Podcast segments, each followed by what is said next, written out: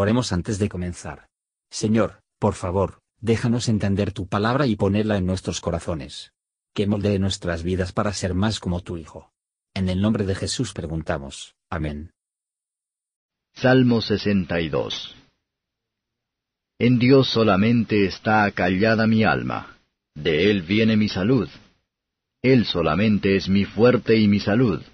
Es mi refugio, no resbalaré mucho. ¿Hasta cuándo maquinaréis contra un hombre? Pereceréis todos vosotros, caeréis como pared acostada, como cerca ruinosa. Solamente consultan de arrojarle de su grandeza. Aman la mentira, con su boca bendicen, pero maldicen en sus entrañas. Alma mía, en Dios solamente reposa, porque de Él es mi esperanza. Él solamente es mi fuerte y mi salud. Es mi refugio, no resbalaré. En Dios está mi salvación y mi gloria. En Dios está la roca de mi fortaleza y mi refugio. Esperad en Él en todo tiempo, oh pueblos, derramad delante de Él vuestro corazón. Dios es nuestro amparo. Por cierto, vanidad son los hijos de los hombres, mentira los hijos de varón. Pesándolos a todos igualmente en la balanza, serán menos que la vanidad. No confiéis en la violencia, ni en la rapiña, no os envanezcáis. Si se aumentare la hacienda, no pongáis el corazón en ella.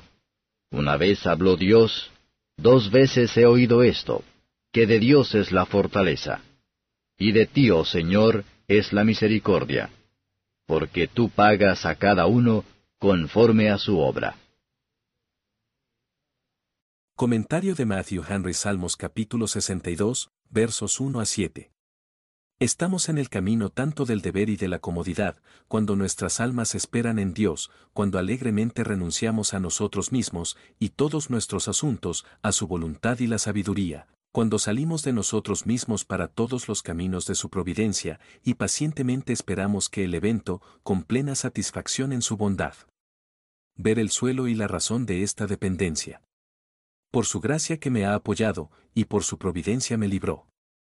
Solo puede ser mi roca y mi salvación, criaturas son nada sin Él, por lo tanto, voy a mirar por encima de ellos a Él.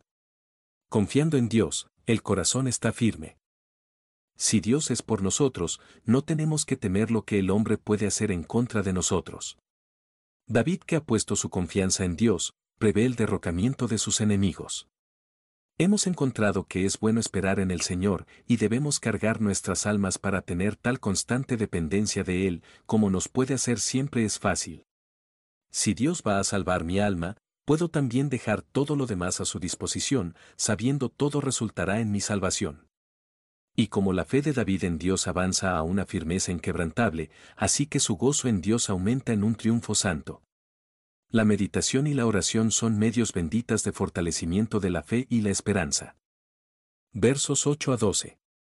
Aquellos que han encontrado la comodidad de los caminos de Dios ellos mismos, invitará a otros a esas formas, nunca tendremos la menor para otros que comparten con nosotros.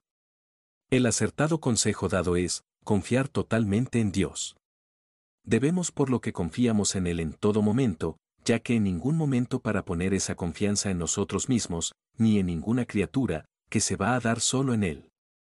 Confía en Él para guiarnos en caso de duda, que nos proteja cuando está en peligro, para abastecernos cuando en necesidad, para fortalecernos para toda buena palabra y obra. Debemos exponer necesidades y nuestros deseos antes que Él, y luego enviar pacientemente nuestra voluntad a la suya, esto está derramando nuestro corazón. Dios es un refugio para todos, incluso para cuantos quieran refugiarse en Él. El salmista advierte contra de confianza en los hombres. La multitud, a los humildes, son cambiantes como el viento. El rico y noble parecen tener mucho en su poder y generosas promesas, pero los que dependen de ellos están decepcionados. Pesado en la balanza de la escritura, todo lo que el hombre puede hacer para hacernos felices es menos que la vanidad propia. Es difícil tener riquezas, y no confiar en ellos si aumentan, aunque por medios lícitos y honestos, pero hay que tener cuidado, no sea que nos pusimos nuestros afectos indebidamente sobre ellos. Es el más probable para dibujar el corazón de Dios. En quien solo se debe establecer una sonrisa del mundo. El creyente coherente recibe todo de Dios como un fideicomiso, y él trata de usarla para su gloria, como un mayordomo que debe rendir cuentas. Dios ha hablado por así decirlo una vez por todas, que el poder le pertenece a él solo. Él puede castigar y destruir.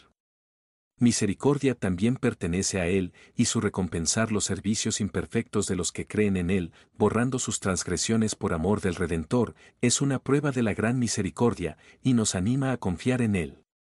Confiemos en su misericordia y gracia, y abundan en su obra, esperando la misericordia de Él solo.